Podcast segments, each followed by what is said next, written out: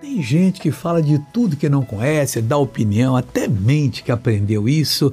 Essa pessoa não sabe a loucura que ela está fazendo, porque o Senhor Deus diz assim em Provérbio 10, 19: Na multidão de palavras não falta transgressão, mas o que modera seus lábios é prudente. Seja uma pessoa prudente.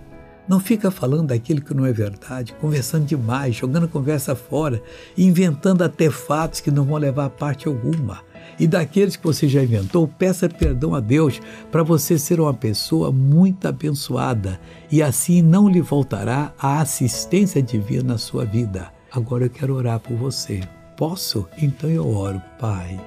Estenda as tuas mãos em favor dessa pessoa que hoje me encontrou pela primeira vez, daquela que todo dia ora comigo.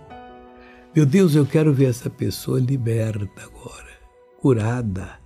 E eu digo a todo mal: você vai sair dessa vida, vai abandonar essa pessoa e não vai voltar nunca mais, em nome de Jesus. E você diz: Amém.